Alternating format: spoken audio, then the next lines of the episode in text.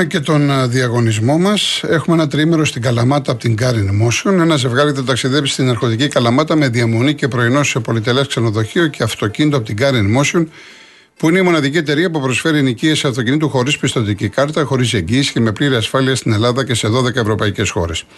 Το δεύτερο δώρο ένα σετ τεσσάρων ελαστικών από την εταιρεία Davanti. Ο όμιλος εταιρεών Σπανό έχει την αποκλειστική εισαγωγή και διανομή των ελαστικών Davanti, που είναι για όλες τις σχετικέ συνθήκες επιβατικών 4x4 και SUV αυτοκινήτων.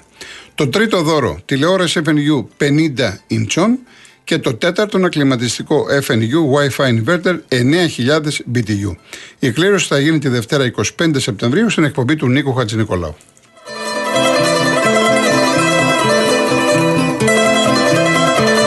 Χρέωση 2,71 ευρώ ανά SM.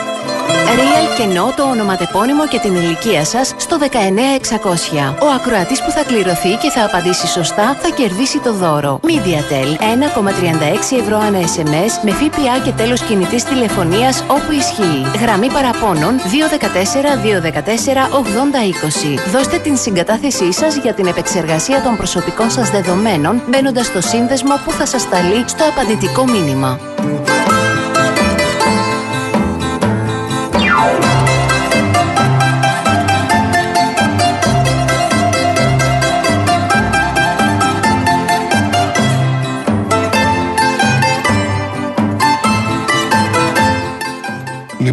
Διαβάσω έτσι δύο-τρία μηνύματα. Ο, πριν πάμε, ο Δημήτρης. Ο Παναθηναϊκός νίκησε εντός έδρας στη 13η ομάδα στην Ισπανία. Η ΑΕΚ νίκησε εκτός έδρας στην 5η ομάδα στην Αγγλία. Ο Ολυμπιακός έχασε εντός έδρας από τη 10η ομάδα στη Γερμανία. Ο Πάοκ νίκησε εκτός έδρας στην πρώτη ομάδα της Φιλανδίας. Ναι, τώρα δεν καταλαβαίνω τι θέλετε να πείτε. Ο κάθε, ο, η κάθε ομάδα είχε το δικό της βαθμό δυσκολίας. Άλλο περισσότερο, άλλο λιγότερο. Οι νίκες είναι νίκες σε κάθε περίπτωση. Ευχαριστώ τον κύριο Καράκογλου. Να είστε καλά, κύριε Χρήστο.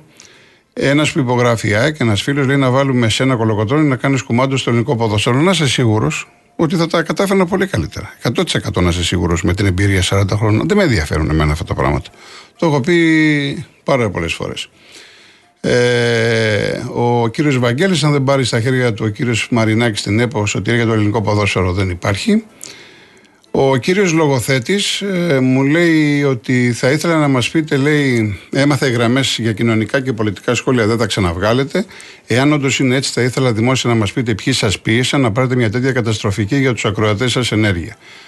Ε, και λέει με το Θόδωρο Κολοκοτρώνη φαίνεται δεν έχετε και μεγάλη ουσιαστική σχέση. Ούτε μία σχέση. Τι να έχω. Είναι δυνατόν εγώ, τι, τι δουλειά έχω με τον Κολοκοτρώνη. Μπορεί να έχουμε μια συγγενεία, αλλά από εκεί και πέρα ο Κολοκοτρόνη ήταν τεράστιος. Από τον Κολοκοτρόνη, εγώ είμαι ελεύθερος τώρα και κάνω εκπομπή στο ραδιόφωνο. Και εσύ είσαι ελεύθερος, κύριε Νίκο μου, από τον Κολοκοτρόνη. Από εκεί και πέρα, από εκεί και πέρα, ε, εγώ τα τρία χρόνια το ποιος είμαι, το έχω δείξει. Δεν χρειάζεται τίποτα άλλο. Όμως οι ε, άνθρωποι που ασχολούνται με τον αθλητισμό και το ποδόσφαιρο ε, είχαν δίκιο 100% όταν έκαναν τα παράπονά τους ότι σε πάρα πολλές περιπτώσεις τα τηλέφωνα των ακροατών ήταν για άλλα θέματα εκτός αθλητικών. Από τη στιγμή που η εκπομπή έγινε την Κυριακή Μουσική και έχουμε μόνο το Σάββατο, το Σάββατο δεν γίνεται να μιλάμε για άλλα θέματα. Είναι ξεκάθαρο. Και το είπα από την αρχή. Το καταλαβαίνω ότι υπάρχουν αλλαγές στο κοινό Σαββατοκύριακο. Το καταλαβαίνω ότι το κοινό του Real FM δεν είναι αμυγός αθλητικό. Αυτό έχει να κάνει με αθλητικά ραδιόφωνα. Δεν είναι αθλητικό ραδιόφωνο. Θέλει να, θέλει να βγει ένας, δύο, δώδεκα, τριάντα, θα βγούνε. Δεν μπορώ λοιπόν εγώ τώρα να αρχίσω να βγάζω εσάς κύριε Λογοθέτη να μου λέτε για τη 17 Νοέμβρη και το ΚΚΕ κλπ. Και οι άνθρωποι που θέλουν να ακούσουν αθλητικά να το γυρίσουν, να φύγουν και να φωνάζουν και να έχουν δίκιο. Έχουν δίκιο 100%. Και στο κάτω-κάτω, εγώ είμαι αθλητικός συντάκτης. Εγώ αυτό που ξέρω να λέω είναι για τα αθλητικά. Εγώ δεν κάνω πολιτική εκπομπή. Από εκεί και πέρα ε, υπάρχουν εκπομπές και στον ε, Λαβίθη και στον Μπαρδάλη που μπορείτε να βγείτε και να πείτε εκτός αθλητικών. Το έχουμε ξεκαθαρίσει από τη νέα σεζόν. Δεν με πίεσε κανένας. Τι να με πίεσε κανένας; σα ίσα ο σταθμός δεν θέλει να βγαίνει κόσμος ακροατές. Αλλά είναι μια απόφαση η οποία φυσικά την έχω συζητήσει και με τους υπεύθυνους εδώ του σταθμού ότι εφόσον είμαι αθλητικός συντάκτης και εφόσον ο κόσμος θέλει να ακούσει αθλητικά, επιλέγει να ακούσει αθλητικά από το να κάνει κάτι άλλο, είμαι υποχρεωμένος να μιλάω αθλητικά. Δεν μπορούμε ξαφνικά εκεί που μιλάμε για αθλητικά, να αρχίσουμε να μιλάμε για τη 17 Νοέμβρη. Ή για, τη, για τους φασίστες ή για το ένα ή για το άλλο. Αν υπάρχει κάτι έκτακτο, εννοείται. Αλλά να είναι έκτακτο. Αν κάποιος άνθρωπος θέλει μια βοήθεια να ακουστεί, αυτά δεν το συζητάμε. Είναι το αυτονόητο. Αλλά όταν δεν υπάρχει κάτι τέτοιο, η εκπομπή είναι αθλητική. Και σας θυμίζω, επειδή ακούτε Real FM και δεν είστε μόνος εσείς, και ένας άλλος κύριος πήρε, μου λέει η Ειρήνη και διαμαρτυρήθηκε ευγενικά, ε, άλλαξε μετά τον κορονοϊό. Η εκπομπή ήταν αθλητική. Ήμουν εγώ στην αρχή και μετά ο Γιώργος Γεωργίου. Όταν ήρθε ο κορονοϊός, ε, αναγκαστικά σταμάτησαν ε, τα πάντα αθλητισμός κορονοϊό. Και έτσι άρχισε ο κόσμος να βγαίνει και να λύει τα προβλήματά του. Αλλά τώρα να έχω ένα Σάββατο τη βδομάδα να μην μιλάω αθλητικά για να πείτε εσείς αυτό που θέλετε για το ΚΚΕ, για το οποιοδήποτε ΚΚΕ, με συγχωρείτε, δεν μπορώ να το κάνω.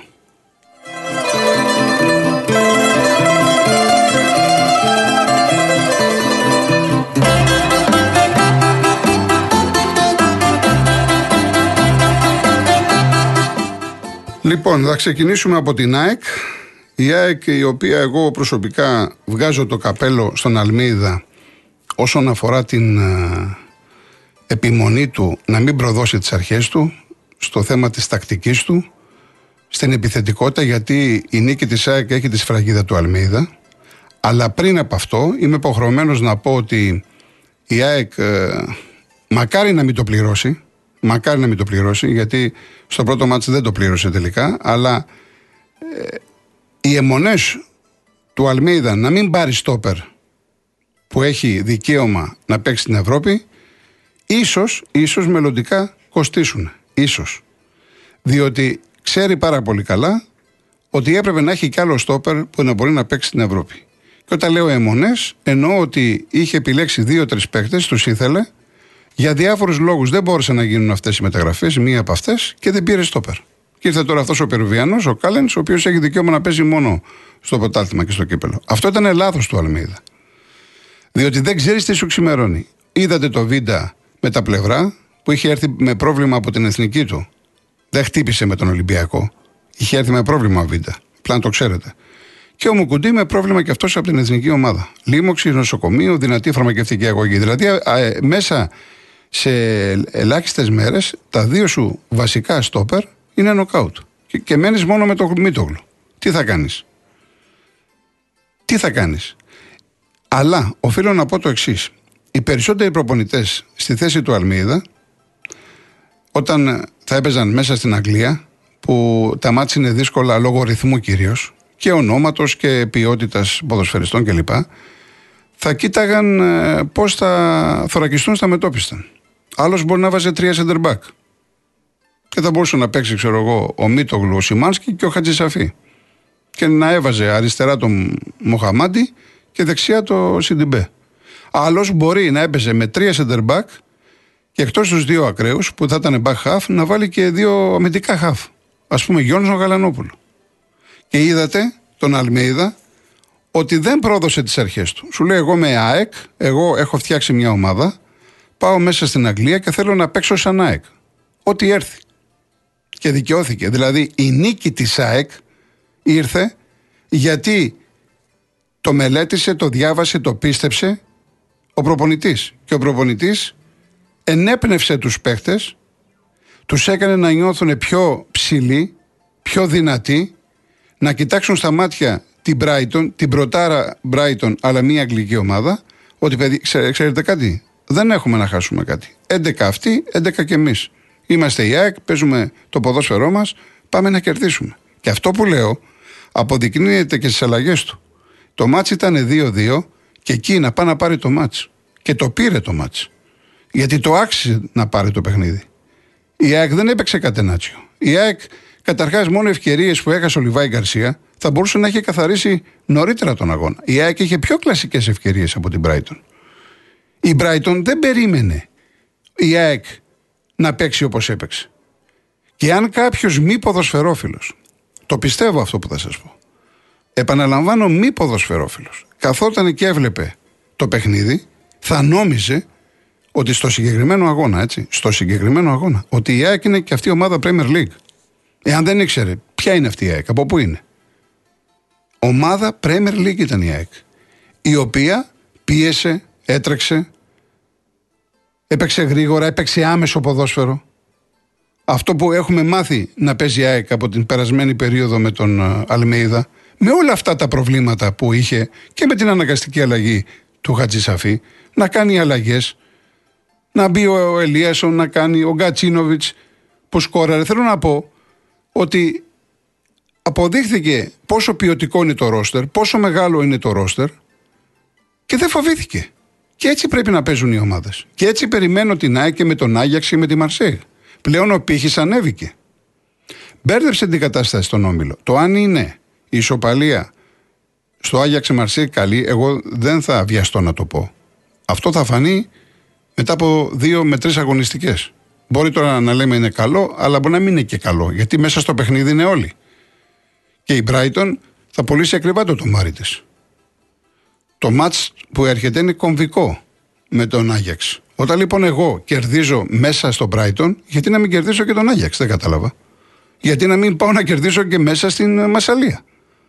Δεν είδαμε τι Μαρσέγ με τον Παναθηναϊκό. Εντάξει, δεν είναι κάτι το φοβερό. Έχει καλούς παίκτες, αλλά παίζεται. Θέλω να πω ότι ήταν μια νίκη η οποία δίνει φτερά στα πόδια των παικτών της ΑΕΚ. Και φυσικά ψηλώνει και τον προπονητή που κάνει αισθητή την παρουσία του γιατί πλέον όλο και περισσότερο από το εξωτερικό ασχολούνται μαζί του. Τακτικά, τακτικά τον ε, έκανε το αλατιού τον Ντέτσερμπι, τον προπονητή της Μπράιτον που δεν μπορούσε να αντιδράσει, φαινόταν και στις, ε, όταν έγινε ζούμαρε η κάμερα ήταν απογοητευμένος, δεν είχε ε, ε, λύσεις. Ταλαιπωρούσαν την μπάλα οι Άγγλοι. Είδα το United Brighton. Καμία σχέση η Brighton με τη United με την Brighton με την ΑΕΚ. Καμία σχέση. Γιατί, γιατί η ΑΕΚ έπαιξε τόσο όρημα, τόσο σωστά τακτικά, κοντά οι γραμμές, η πίεση στα χαφ, πίεση οι κυνηγοί.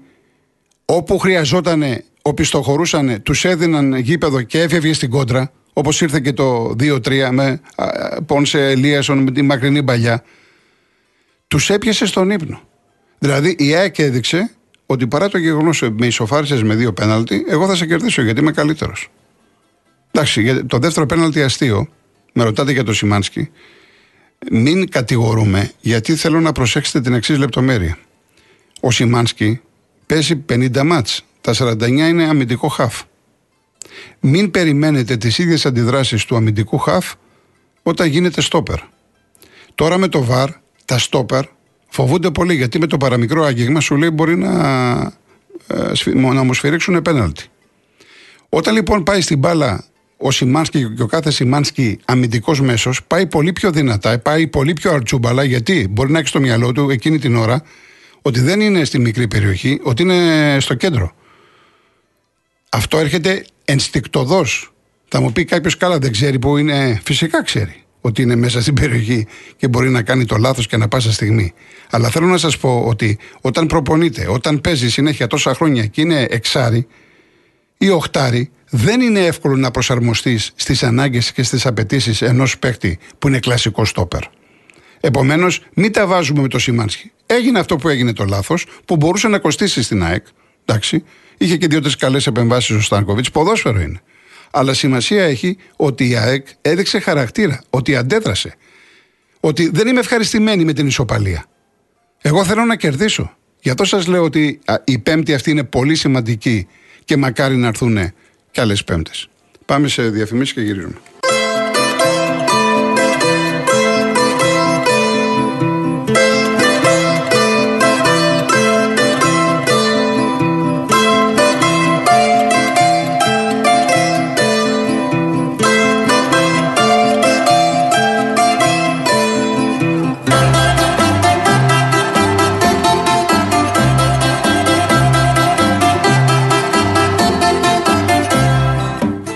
Αναβαθμίστε ενεργειακά το σπίτι σας και κερδίστε την αξία του ρεύματος με τα νέα προγράμματα φωτοβολταϊκά στις στέγες και το νέο εξοικονομώ από τη Μεταλουμίν, την κορυφαία εταιρεία στο χώρο.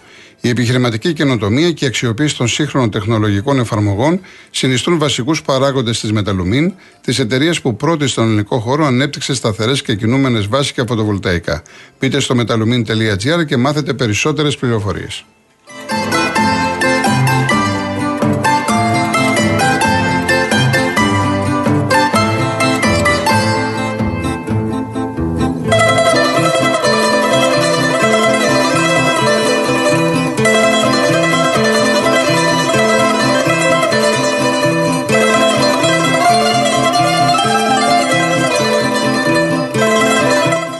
Πριν πάμε στον Παναθηναϊκό, ε, θα απαντήσω και σε άλλες ερωτήσεις για την ΑΕΚ που έχετε εδώ. Και αν ο Αγέρας Φυσά, ένα πάρα πολύ ωραίο ποίημα που έχει γράψει ο Γιώργος Σεφέρη, το ακούμε με τον Μανώλη Μητσιά.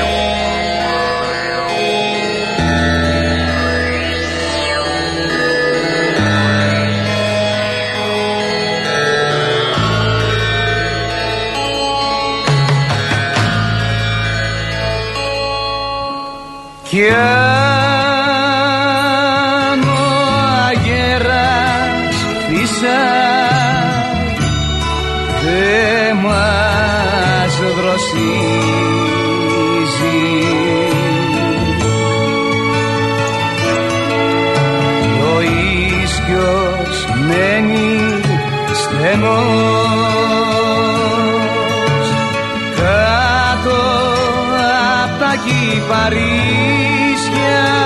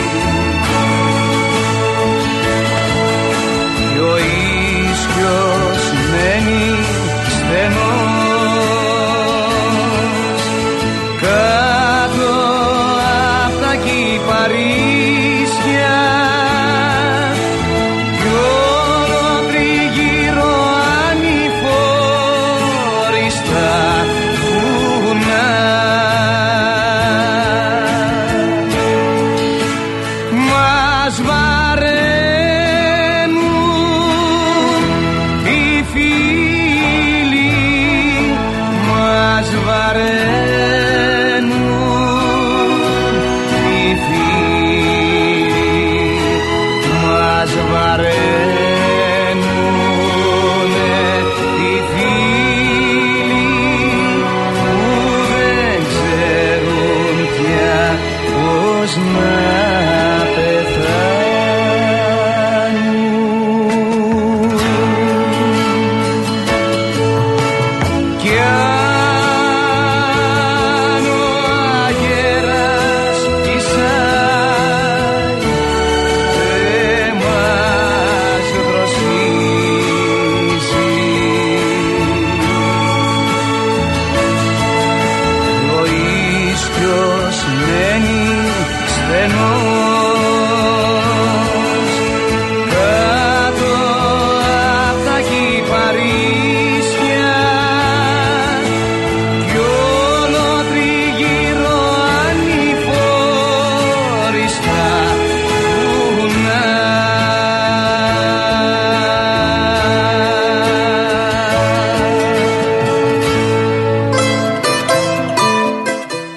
Χαίρομαι κύριε Χρήστο για αυτό που μου λέτε. Θα το έλεγα. Αυτό που ακούσαμε είναι μελοποιημένο από το Δήμο Μούτσι. Σωστά το έχει μελοποιήσει και ο Ηλίας ο Ανδριόπουλος με τη φωνή του Νίκου του Ξυλούρη. Απλά εγώ επέλεξα το Μητσιά γιατί θα ακούσουμε ένα άλλο ποίημα του Γιώργου του Σεφέρη από τον Νίκο του Ξυλούρη. Τρομερό ποίημα και αυτό μελοποιημένο από τον Ηλία τον Ανδριόπουλο. Εδώ, εδώ τελειώνουν τα έργα της θάλασσας. Αλλά αργότερα αυτό. Έτσι, αργότερα εκεί μετά τις 3 και 20, 3,5 μετά θα το ακούσουμε αυτό. Λοιπόν, ε, Παναθηναϊκός, Παναθηναϊκός κλίμα από τα παλιά, 57.000 κόσμος, τεράστια νίκη, πολύ καλός Παναθηναϊκός. Οι Ισπανοί είχαν αλλαγές βέβαια, εννοείται να λέμε τα πράγματα με το όνομά τους, πολλές αλλαγές, αλλά αυτό δεν μειώνει την επιτυχία του Παναθηναϊκού. Αν εξαιρέσουμε μία φάση στο 18 ουσιαστικά από μία κόντρα, ο Παναθηναϊκός δεν κινδύνεψε άλλη φορά. Και αυτή η φάση που προήλθε, ε, στην αρχή είχε προβληματάκια μεταξύ Πέρεθ και Τσέριν. Ανασταλτικά δεν δουλέψανε καλά τα χαφ του Παναθηναϊκού στην αρχή. Ο Γιωβάνοβιτς το κατάλαβε. Γιατί έφερε αυτούς τους δύο πιο κοντά. Το Τσέριν με τον Πέρεθ. Πλέον έχεις πολλές λύσεις. Η διαφορά του Παναθηναϊκού του φετινού με τον Περισσινό είναι το ρόστερ του. Έχει μεγαλώσει. Έχει περισσότερες λύσεις. Και αυτό βοηθάει τον ανταγωνισμό μέσα στην ομάδα, βοηθάει και τον προπονητή. Ε, πήρε στο Βιλένα, ενδεκαδάτος. Το να μπαίνει ο Βιλένα αλλαγή ή να μπαίνει ο Τζούρισιτς. Βλέπετε τον Μπερνάρ πώς ήταν πέρυσι και πώς είναι φέτος. Και εγώ είχα πει ότι άμα είναι ο περσινός Μπερνάρ για 2,5 εκατομμύρια δεν άξιζε τον κόπο. Όμως ο Μπερνάρ φέτος έχει κερδίσει την εμπιστοσύνη του προπονητή. Τουλάχιστον στην αρχή της ε, σεζόν και αυτό είναι πάρα πολύ σημαντικό. Ή ο Χουάνκαρ έχει τον Μλαντένοβιτς, βασικός τέλεχος της Εθνικής Σερβίας. Ε, θέλω να πω ότι μεσοπιθετικά ο Παναναϊκό είναι δυνατός. Ο Αϊτόρ, ο οποίος είχε τον τραυματισμό, θα μπει σιγά σιγά. Έχεις τον Παλάσιο, φοβερό μάτς. Έχεις τον Μαντσίνη. Επίσης, ε, σου σκόραραν τα σεντερφόρ, που εγώ έχω πει πολλές φορές η γνώμη μου είναι ότι θα ήθελε κι άλλο σεντερφόρ ο Παναναϊκό και δεν την αλλάζω. Δεν μου λέει τίποτα ένα-δύο παιχνίδια. Το, το ταμείο θα γίνει στο τέλος. Μακάρι για τον Παναναϊκό να έχει κέρδος, να σκοράρουν τα σεντερφόρ του και να βγούμε εμείς ψεύτες και να δούμε ένα Παναθηναϊκό που θα ομορφαίνει το πρωτάθλημα με, τις, ε, με την εικόνα του και θα πηγαίνει και καλά στην Ευρώπη. Ποιος δεν το θέλει. Οι υγιώ σκεπτόμενοι φίλαθλοι όλων των ομάδων θέλουν δυνατό Παναθηναϊκό, δυνατό Ολυμπιακό. Είναι λογικό αυτό το πράγμα. Από εκεί και πέρα όμως θα πρέπει να σταθώ και στην κολάρα του Ιωαννίδη, την έξοχη παλιά του Κότσιρα, και αυτός μεγάλο μάτς.